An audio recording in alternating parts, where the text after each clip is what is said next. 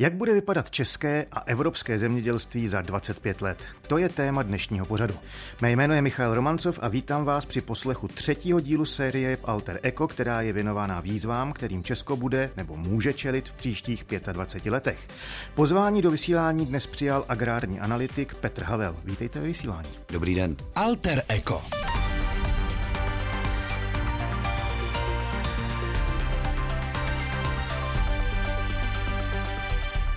Náš pohled má směřovat do budoucna, protože každá budoucnost nějak souvisí s minulostí a tou minulostí, když se budeme bavit o těch 25 letech, je tedy naše současnost, tak začneme tady a teď. Poslední blog, který publikujete na aktuálně CZ, jste nazval Jak dál z biopalivy, nejlépe nijak. A jeho první věta zní, cituji, naše probouzející se česká krajina již brzo tradičně zežloutne velkými lány řepky olejné. Což bude jistě, stejně jako v letech předchozích, impulzem k textům a vyjádřením na téma biopaliva. Nejenže Česko zežloutlo, ale také se pokrylo pilem a řada lidí se domnívá, že ten pil je z řepky. Je tohle to podle vás problém nejen současný, ale i do budoucna? Budeme čelit takovýmhle věcem, že celá země bude v úvozovkách jednobarevná a že bude zasypaná pilem, totálně vyschlá a tak dále? Tak ona to naše země zase tak jednobarevná není. Řepka se podílí na celkové ploše hospodářských plodin v České republice zhruba asi 17% a je velmi viditelná. A to právě ukazuje na to, že lidé si ji více všímají. No a pokud se týká těch pilů, tady samozřejmě právě ta viditelnost řepky zbuzuje ty emoce a, a spekulace, že prostě ten pil na autech a na prádlech a všude je ten řepkový. Není to tak úplně pravda. Ne, že by se řepka vůbec nepodílela. Nicméně hlavní eh, gro toho pilu jsou eh, naše eh, jaksi jehličnaté porosty. Je to prostě taková trošku náhoda letos, že zároveň je pilový rok smrku, zároveň pilový rok borovice, zároveň tím razantním nástupem jara vykvetla celá řada dalších plodin bylin, i ta řepka, ale nicméně řepka za to pilové šílenství může nebo jenom málo. Čili sešlo se nám pravděpodobně několik faktorů, nicméně mě jako naprostého lajka v zemědělské oblasti zaujala ta jedna věc, kterou jste řekl na začátku, to znamená, řepka je viditelná. Vidí to každý a sveze se s tím spousta, ať už oprávněných nebo neoprávněných kritických hlasů.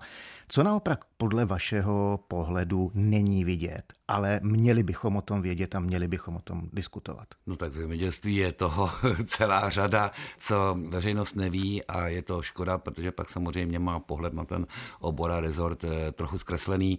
Přece jen je to oblast, kdy městský člověk eh, se nepohybuje na tom venkově tak často a tudíž je tady velký prostor pro různá posunutá vyjádření politiků nebo prostě i představitelů některých lobistických skupin k tomu, co je vlastně na tom venkově nebo v tom zemědělství podstatné a ono to tak vždycky úplně není. A když se vrátíme k té řepce, eh, tak to je jeden z modelových příkladů právě. Mm-hmm. Protože řepka je svým způsobem jakýmsi symbolem neštěstí, jako špatné struktury naší krajiny, toho pilu, biopaliv. Mm-hmm. Nicméně řepka je také eh, surovina pro výrobu řepkového oleje, který je podle Světové zdravotnické organizace jako jediný oficiálně doporučován k pravidelné konzumaci, protože je velmi mm-hmm. kvalitní a má příznivé složení masných kyselin. Řepka je také pro včely potravou a, a výsledkem je pak řepkový med, který je jeden z nejčetnějších u nás prodávaných. Řepka je také plodina, která je poměrně mohutná, takže její kořenový systém, který zůstává prostě v půdě, obohacuje tu půdu o organickou hmotu. Na druhou stranu řepka je také plodina, eh, která je velice náchylná ke škůdcům. V evropských eh, končinách eh, jí hrozí asi 50 škůdců, nejznámější je blízkáček řepkový, ale nicméně jsou tady i další.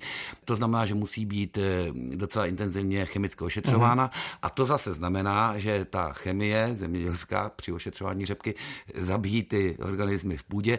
Čili tím chci jenom říct, že prostě řepka není jednoznačně negativní ani jednoznačně pozitivní plodina a rostlina a většinou se to v takto širších souvislostech neprezentuje. Zmínil jste řepku a biopaliva. Opětně si dovolím citovat z vašeho blogu. Bylo to tvrzení, které nikterak nerozporuji, ale mně přišlo jako lajkovi naprosto fascinující. Cituji, k produkci litru biopaliva je třeba 2,5 tisíce litrů vody nebo eh, množství suroviny potřebné k výrobě takového množství pohonné hmoty, které by naplnilo jednu nádrž automobilu, představuje objem potravy pro jednoho člověka na celý rok. To zní úplně neuvěřitelně. Znovu zdůraznuju, z mého laického pohledu. Proč tedy do toho jdeme? Je to tak eh, jaksi výnosné pro ty producenty? Je v tom tedy jakýsi racionální kalkul, producent usiluje o zisk, takže neváhá vlastně do toho vložit tyhle záležitosti? Tak pro producenty, pěstitele řepky a zpracovatele řepky to samozřejmě pragmatický a ekonomicky příznivý kalkul je, proto to dělají. Nicméně je potřeba říct, že hlavním důvodem je vlastně evropská legislativa, uh-huh. která už eh, před eh, mnoha lety stanovila pro všechny členské země povinný závazek, aby se do roku 2020 dostal podíl biopaliv eh, na úroveň 10% spotřeby paliv ve všech členských zemích. Bylo to samozřejmě tlačeno mnoha zájmovými skupinami v prvé fázi i ekologii, protože uh-huh. se říkalo, že budou nižší emise, emise a, a že bude snížená závislost na, na ropě a tak tak dále. Už tehdy eh, mnozí varovali, a já teda musím říct, že jsem byl mezi nimi, že to není prostě správná cesta, že, že jsou to eh, polopravdy, které vytrhují prostě eh, všechny věci z kontextu. Nicméně vlastně nakonec se to prosadilo. Postupně se docházelo dalšími a dalšími analýzami a, a realitou k tomu, že biopaliva skutečně nejsou z těch potravinářských plodin, protože ona to není jenom řepka, u nás je to třeba i taky cukrovka, biolích se může dělat i z pšenice, ale to není tak efektivní. Tak, že to prostě je tak trošku cesta do pekel. Eh, proto Evropská komise snížila ten povinný podíl na 7%. Jsou velké snahy ale bohužel zatím neúspěšné, aby ten podíl biopaliv do toho roku 2020 klesl na 3,8%. To znamená, postupně dochází k útlumu, zejména tedy v tomto případě, aspoň pro nás zajímavé, produkce řepky. Nicméně pořád je vinný závazek a e, to je prostě špatně. Ta legislativa Evropské unie, a také jsem to moc krát říkal, e, měla stát na dobrovolnosti. Mm-hmm. Souhlasím s tím, že když je někde přebytek nějaké komodity nebo prostě potřeba nějak vytěžit ale to není úplně správné, ty pole, eh, tak eh, nech teda je nějaká alternativa k technickému využití. Ale eh, za situace, kdy technické využití převážilo v podstatě nad tím potravinářským mm, využitím, tak to nedává moc smyslu. To, co jste říkal, je velice zajímavé a já z toho mám pocit, že tedy eh, existovala jakási představa, která postupně byla praxí, řekněme, vyvrácena, došlo k nějaké korekci té politiky. Eh, byla podle vás tahle ta reakce dostatečně rychlá? Ptám se proto, že máme sledovat ten vývoj 25 let a mě by vlastně zajímalo, jak rychle nebo jak pomalu jsme schopní my jako Česká republika nebo Evropská unie nebo svět reagovat na to, když se ukáže, že nějaká cesta vede do pekel nebo kam si poblíž toho pekla? Já myslím, my jako Česká republika, pokud bychom byli samostatně, eh, tak asi bychom dokázali poměrně operativně reagovat. Musíme se ale uvědomit, pokud se bavíme o zemědělství, že to jsou procesy, které prostě nejde jakoby odpíchnout ve 4 odpoledne prostě mm-hmm. píchačkou konec směny a jako všechno se zastaví. Tam je to přece jen trošku delší. Problém je samozřejmě v rámci té Evropské unie, protože přece je to hodně států, eh, každý má trochu jiný zájem. V rámci Evropské unie působí celá řada i proti protichůdně jaksi se profilujících zájmových skupin a tam je ta eh, reakce docela pomalá. Ukazuje se to úplně ve všech směrech v tom zemědělství také a ukázalo se to nakonec vlastně i v případě těch biopaliv, kdy eh, se hodně dlouho vlastně usilovalo o to, aby ten závazný podíl biopaliv byl nižší, ale podařilo se to teprve až předloni. Posloucháte Alter Eko, pořad, ve kterém ekonomové spovídají ekonomy. Každou středu po půl čtvrté na Plusu. Dnes s Michaelem Romancovem a jeho hostem, agrárním analytikem Petrem Havlem. Znovu se vrátím v souvislosti s řepkou k tématu, které si myslím, že je potenciálně životně důležité a to je otázka vody. Eh, říkal jste, k produkci litru biopaliva je třeba 2,5 tisíce litrů vody. Při výrobě piva, našeho tradičního potravinářského eh, produktu, v oblasti, na kterou jsme hrdí a určitě české pivo je globálně konkurenceschopné, jsem se dočetl, že se prý ročně spotřebuje 6 miliard eh, litrů vody. Dají se tyhle ty dva objemy vody pro řepku, respektive pro pivo. Eh, srovnávat je to v obou případech stejný problém, že to vyžaduje hodně vody, a nebo je možné to nějakým způsobem rozlišit?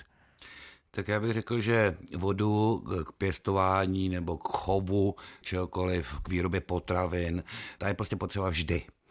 A mně se nezdá úplně dobré, když se dneska využívá to množství spotřebované vody na tu kterou komoditu nebo potravinu nebo nápoj nebo k něčemu eh, jako vlastně součást, řekněme, konkurenčního boje mezi jednotlivými komoditami, protože ono to jako vypadá, že spotřebuji, já nevím, takové a takové množství vody a, a, a jakože už nebude. Teď to není pravda, ta voda se nestratí. Prostě nestratí se ani z nás, my ji vypotíme, nebo mm-hmm. prostě, e, že jo, prostřednictvím toalet jí ze sebe dostaneme. To samé u toho piva. A nakonec u té řepky prostě, ta voda, jak říkám, se nestratí. Některé myslím, že to pravda, informace ukazují a dokladují, že my vlastně jako lidé pijeme stejnou vodu, jako pil, pili dinosauři, Tyrannosaurus mm-hmm. rex, protože ta voda porád vlastně eh, na té planetě koluje. Čili jakoby říkat, mm, tady na to se spotřebuje takové množství vody a proto to radši nebudeme vyrábět, mm-hmm. nebo to budeme nějak redukovat. To si myslím, že není úplně jako správný přístup. A možná ještě přece řeknu k tomu pivu, tam eh, došlo, protože samozřejmě vodou se snaží každý šetřit, nebo hodně lidí a hodně podniků, zvlášť ty odpovědné, tak tam se samozřejmě postupně prosazují nové a nové technologie, které mm, počítají s tím, že ta voda při té produkci recykluje, eh, opakovaně se vlastně používá a někdejší spotřeba mm, asi 10 litrů vody na výrobu jednoho litru piva eh, se třeba v současné době snížila aspoň u některých subjektů na 3,5. Mm-hmm. Nicméně voda, respektive jiný dostatek v krajině, eh, podle mého názoru, aspoň zase tak, jak jsem se mohl přesvědčit prostřednictvím vzdělovacích prostředků, problém je. Nebo to vidíte jinak? Ano, problém je, a je to, když jsme mluvili o těch výzvách, je to možná v současné době vůbec největší mhm. výzva mm-hmm. pro Českou republiku, ale je potřeba vědět, jak se k tomu postavit. U nás není problém v tom, že by eh, nad Českou republikou nepršilo. Prší zhruba stejně, problém je samozřejmě trošku v tom, že prší spíše intenzivně než, než mírně. To rozložení srážek je jiné, než bývalo v minulosti. Nicméně voda z hůry k nám spadne. Jenže my ji nedokážeme v krajině zadržet. Naše krajina díky tomu, že se eh, v rámci kolektivizace rozhoraly meze, že se narovnaly toky, že se vysušily rybníky, eh, že máme velké širé rodné lány, že eh, jsme vlastně rezignovali na pestrost té krajiny. A navíc do toho také chemie, utužování půdy těžkou zemědělskou technikou, je to prostě celá řada faktorů, tak způsobila, že retenční schopnost, čili schopnost krajiny zadržovat vodu, je velmi nízká v České republice.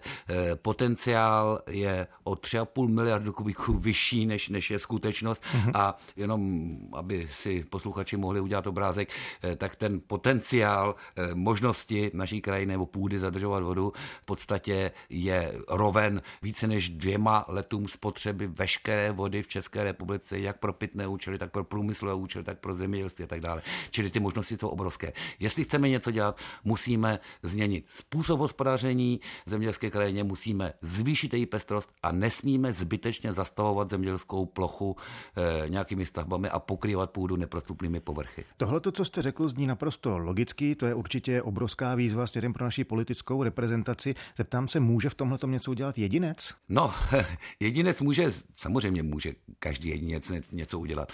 Naše země je docela typická a vysvětě ojedinělá množstvím různých zahrádek. Mm-hmm. A samozřejmě i na těch zahrádkách jsou různé chodníčky a, a přístupové cesty a podobně. A záleží samozřejmě na každém, jaký povrch zvolí, aby se třeba ta voda i na té jeho zahrádce mohla vsakovat, nebo vůbec jaký tam zvolí po, porost. Že? Mm-hmm. Může tam být jenom tráva, může tam být jenom, já nevím, co, betonová plocha na, na trénink na košíkovou. E, pak jsou tady další faktory, a to je šetření vodou domácnosti.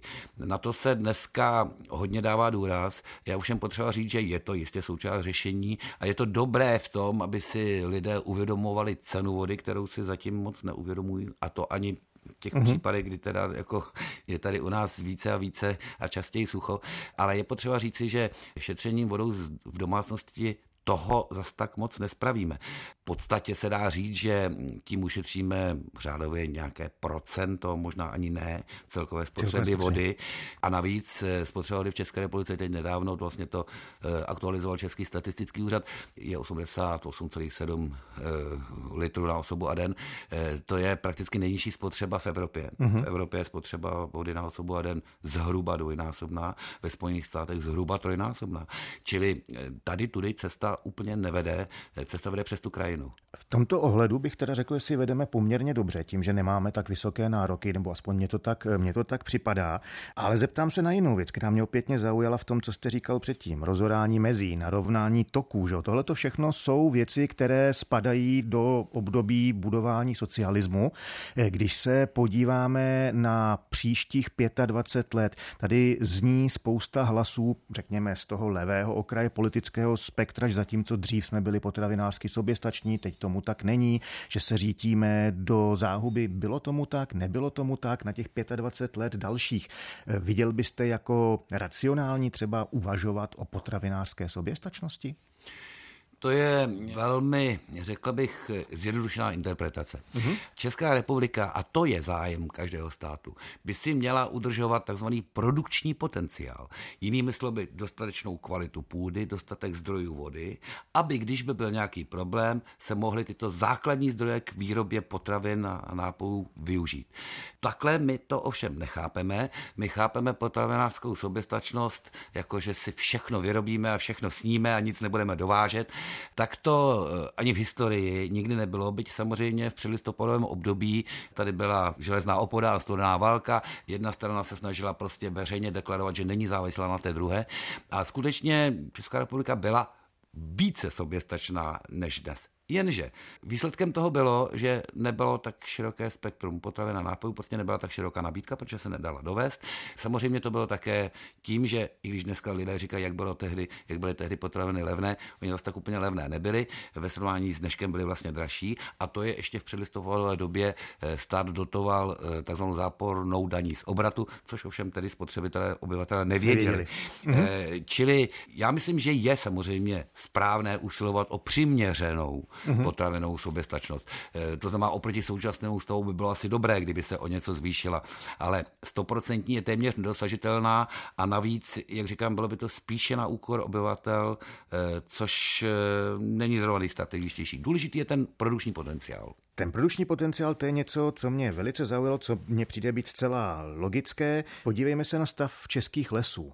Pokud se nepletu, ten stav je všechno možné, jenom ne dobrý, e, rozsáhlé polomy, e, kůrovec, celá řada dalších problémů. Jaké možnosti řešení v tento okamžik, respektive s tím výhledem na 25 let eh, vidíte? Protože, a případně mě opravte, pokud se mýlim, za 25 let nový vzrostlý les nedokáže vyrůst. Tam předpokládám, že je podstatný jaksi výrazně delší časový horizont. Musím říct, je trošku dobře, že, že se tenhle ten problém eh, s kůrovcem tak eskaloval a, a že je viditelný, protože si myslím, že to může být eh, impulzem k tomu, aby se skutečně s tím problémem začalo něco dělat. My samozřejmě nemáme úplně nejvhodnější strukturu lesů, máme tady příliš mnoho smrkových monokultur. Na druhou stranu není pravda, že by smrk do naší krajiny nepatřil, jenom by měl být trochu někde jinde a výš, abych tak řekl, mm-hmm. což v řadě případů není, čili je na špatných stanovištích. No a co s tím dělat? Já bych řekl, že eh, nakonec stejně jako v tom zemědělství to narovnávání toku, rozhodávání mezi. Eh, myslím si, že role člověka by měla být trochu menší, než je dnes, že bychom měli dát více prostor té přírodě, čili tady bych volil více ekologické řešení, než to regulativní a takové naplňování toho hesla, že člověk vládne světu, přírodě a krajině. On člověk eh, ve skutečnosti nikdy nevládl a spíše té krajině a přírodě škodil. Ty lesy jsou v současné době jistým důvodem a výsledkem a viditelným projevem toho, že úplně nadměrné, nepřirozené zásahy člověka do přírody se nakonec ve finále obrátí proti němu. Eh, když tady jsme opětně u toho fenoménu viditelnosti, kterým jsme začínali v souvislosti s řepkou, jak je to vlastně s velikostí lesních ploch? Zaznamenal jsem, že v některých evropských zemích za poslední léta vlastně došlo k tomu, eh, tuším, že třeba ve Španělsku, že plocha půdy nebo prostě toho, toho prostoru, eh, která je zalesněná, že poměrně výrazným způsobem narostla. Jak je na tom v tomto ohledu Česká republika? Zvětšují se plochy lesů nebo naopak jich ubývá? Je zajímavé, že už od roku 19 1936, kdy se to statisticky sleduje, to znamená už hodně dlouho, mm-hmm. plochy lesů v České republice neustále rostou. A přesto si většina společnosti myslí, eh, že nám lesy ubývají, protože třeba vidí na území své obce nebo někam, kam vykácenou jezdí, paseku, vykácenou paseku a říká, není tady les. Uh-huh. Čili Česká republika, když pomeneme severské státy, patří eh, k jedním z nejzalesněnějších zemí Evropské unie. A to je vlastně docela pozitivní. Na druhou stranu tím pádem jsou víc vidět ty projevy, eh, které se momentálně eh, v lesích našich ukazují. Ale myslím si, že stejně jako v zemědělství, v našem lesnictví ten základní problém v tom, že máme dost suroviny, teď dokonce velmi levné, protože kůrovcové dřevo je levnější než to normální, ale nepřidáváme k němu přidanou hodnotu. My velmi málo stavíme ze dřeva, velmi málo využíváme dřevo eh, k výrobě nábytku. Eh, značná část našeho dřeva plyne do zahraničí, kde jej zpracují a dovezou nám eh, sem zpátky třeba v podobě nějaké skříně. Myslím si, že bychom měli mít daleko větší důraz a tam je role státu, abychom tu vyšší přehodnotu k našemu dřevu přidávali a mimochodem, abychom také dřevo, protože to je jedna z úvah, nepoužívali do takzvané druhé generace biopaliv, protože tím bychom ty lesy zase ještě víc devastovali. Takže udržet si produkční schopnost e, pro případ, že by se něco dělo, lépe využívat to, co máme k dispozici, větší přidaná hodnota. To je něco, o čem se mluví jak v průmyslu, tak evidentně to platí pro zemědělství. Mluví se o tom, ale jenom bohužel mluví, moc se ta situace nelepší tak pevně doufejme, že v příštích 25 letech eh, v tomto ohledu uvidíme nějaké zásadní zlepšení. Vážení posluchači, čas pro náš pořad určený právě vypršel. Děkuji svému hostu, agrárnímu analytiku Petru Havlovi. Díky, že jste přišel. Díky, naslyšenou. A od mikrofonu se s vámi loučí a příjemný poslech dalších pořadů přeje Michal Romancov.